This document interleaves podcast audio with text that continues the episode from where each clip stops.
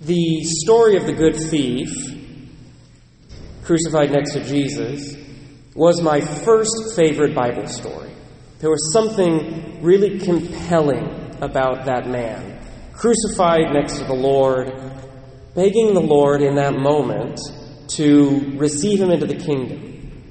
It's redemption at the final moment, redemption at the end of life. And there's something that's always very, very moving about that. Because redemption of anybody, salvation of anybody is moving. But the idea of, of living a life right up to that point, to the point of crucifixion, and then finally turning to the Lord at the last moment, there's something that's really beautiful and glorious about it. Now, this story is full of irony. And it's ironic even that we would read this gospel story on the solemnity of Jesus Christ, King of the universe. Because a king has a throne. And what the church is telling us today is that the throne of Jesus Christ, King of the universe, is the cross. That the Lord reigns over all creation from the cross. Unless we forget it, the cross was intended by the Romans as an instrument of torture, humiliating torture. Only the worst criminals were crucified. And they were crucified intentionally publicly. They were always crucified outside the walls of a city in the main road going up to that city. So that everybody who entered a Roman city would see them and know that the Romans do not mess around with those who get on the wrong side of the Roman governor or the Roman law. And so Jesus is intentionally placed on a cross outside of the city as a warning to others and as a humiliation to him. And it's an incredibly painful way to die. People die by asphyxiation on the cross.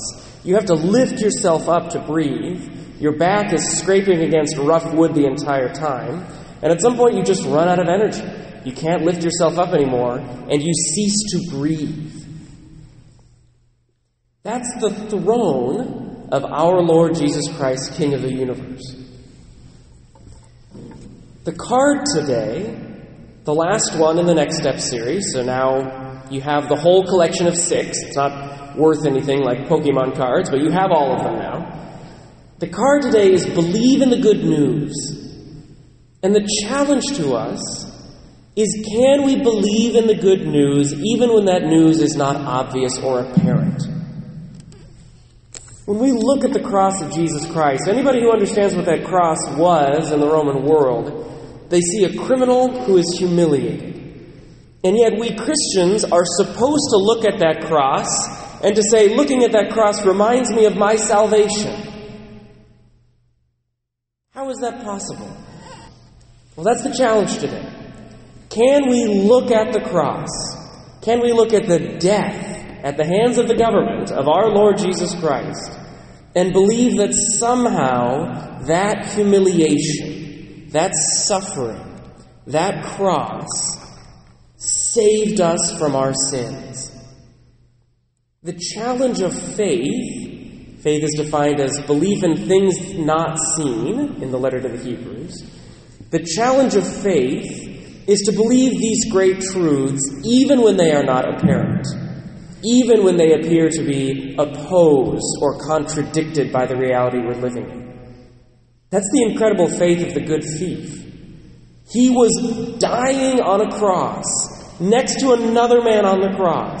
The sign above Jesus was ironic. Here is the king of the Jews. Look what we do to those who claim to be king of the Jews, right? Your king is dying in the most humiliating way possible.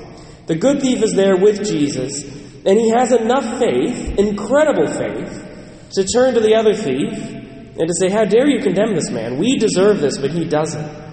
And then to turn to the Lord and say, Lord, I believe that you are the King of the Jews. That's why he refers to Jesus coming into his kingdom. I believe that you are the King of the Jews. I believe that you can save me. And I'm going to ask you here with my final breaths and my final hour, I'm going to ask you to please receive me into your kingdom. Kind of faith? The thief didn't ask for Jesus to save him from the cross.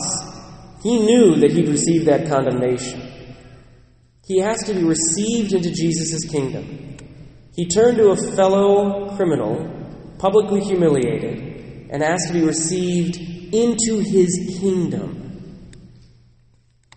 Do we have the faith to believe something like that?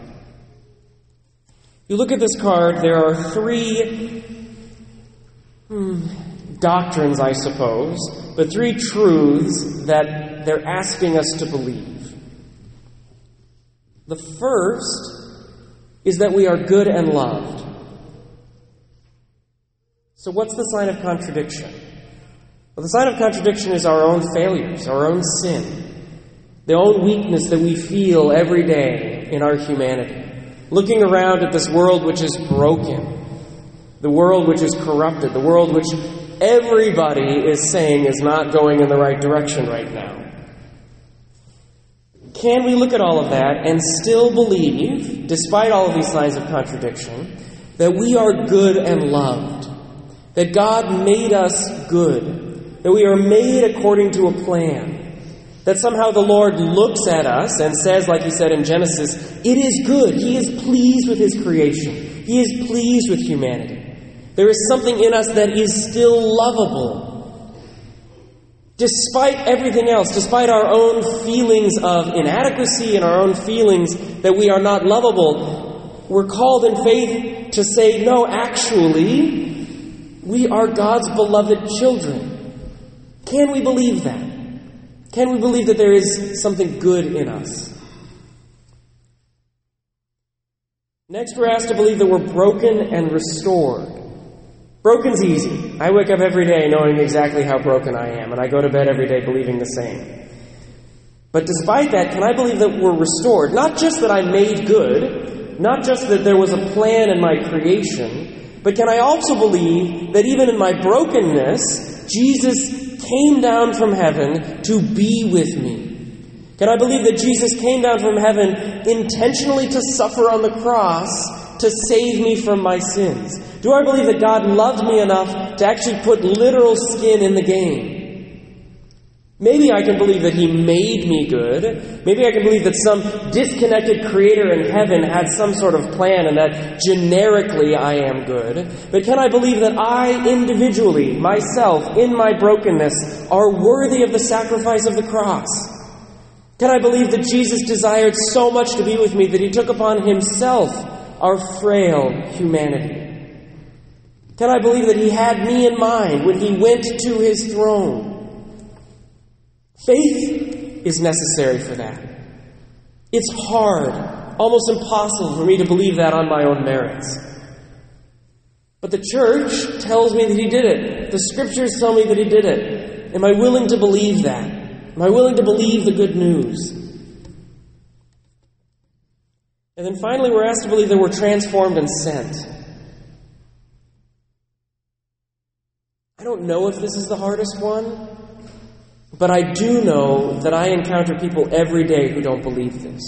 One of my jobs as a pastor is to call people up into ministry, to call them to live out their baptism, to call them to live out acts of service. Then there are a lot of reasons why people um, struggle to answer that call. You know, a lot of times it's just the busyness of the world or different commitments that they've already made or things like that. But about a quarter of the time they say it out loud, and three quarters of the time everything else is based on it. Many, many people that I ask do not feel capable of what I ask them. They say, Oh, that's a nice thing to ask me, Father, but I, I don't have the skills for it. I don't have the ability to do that. I'm not going to be good at that. It's based on a lack of belief that we are somehow transformed and sent that somehow God would rely on us for His mission, that somehow God would give us His Holy Spirit and the tools that we need to live out our Christian mission, to live out our baptism. It's easy enough to receive the truths that we're good and to receive the truths that we're restored, but it's really, really scary to then take a step out in faith and to say, yeah, okay, I am capable of engaging in mission. I am capable of being sent. God does love me enough not just to heal me, but to empower me. That also requires an incredible act of faith. That He would even bother to send us in our inadequacies and in our brokenness. That He sees something in us that is unique. To even say that He needs us for His mission. That He's relying on us. That He's given us some sort of gift that nobody else has. To believe that about ourselves is so difficult. But are any of these more difficult than believing that our Lord Jesus Christ, King of the universe, reigns from a cross? That contradiction alone should tell us that any other contradiction that we're asked to believe pales in comparison. The Lord did these things. He created you. You are lovable. He loved you so much that He restored you from your brokenness, you individually. He believes in you and trusts in you enough to give you a mission. Each of those is believing in the good news. Can we, with the good thief, turn to the Lord, regardless of our circumstances, regardless of the barriers that are put to our faith, turn to the Lord and say, Lord, I do believe. I do believe in the good news. I do believe that you are the King of everything. I do believe that nothing can stand your power. I do believe that you have won the victory in me and in the world. Can we turn to Him and ask Him to receive us into His kingdom? Can we turn to Him and say, Lord, in my faith, I will respond in love, in mission. I do believe.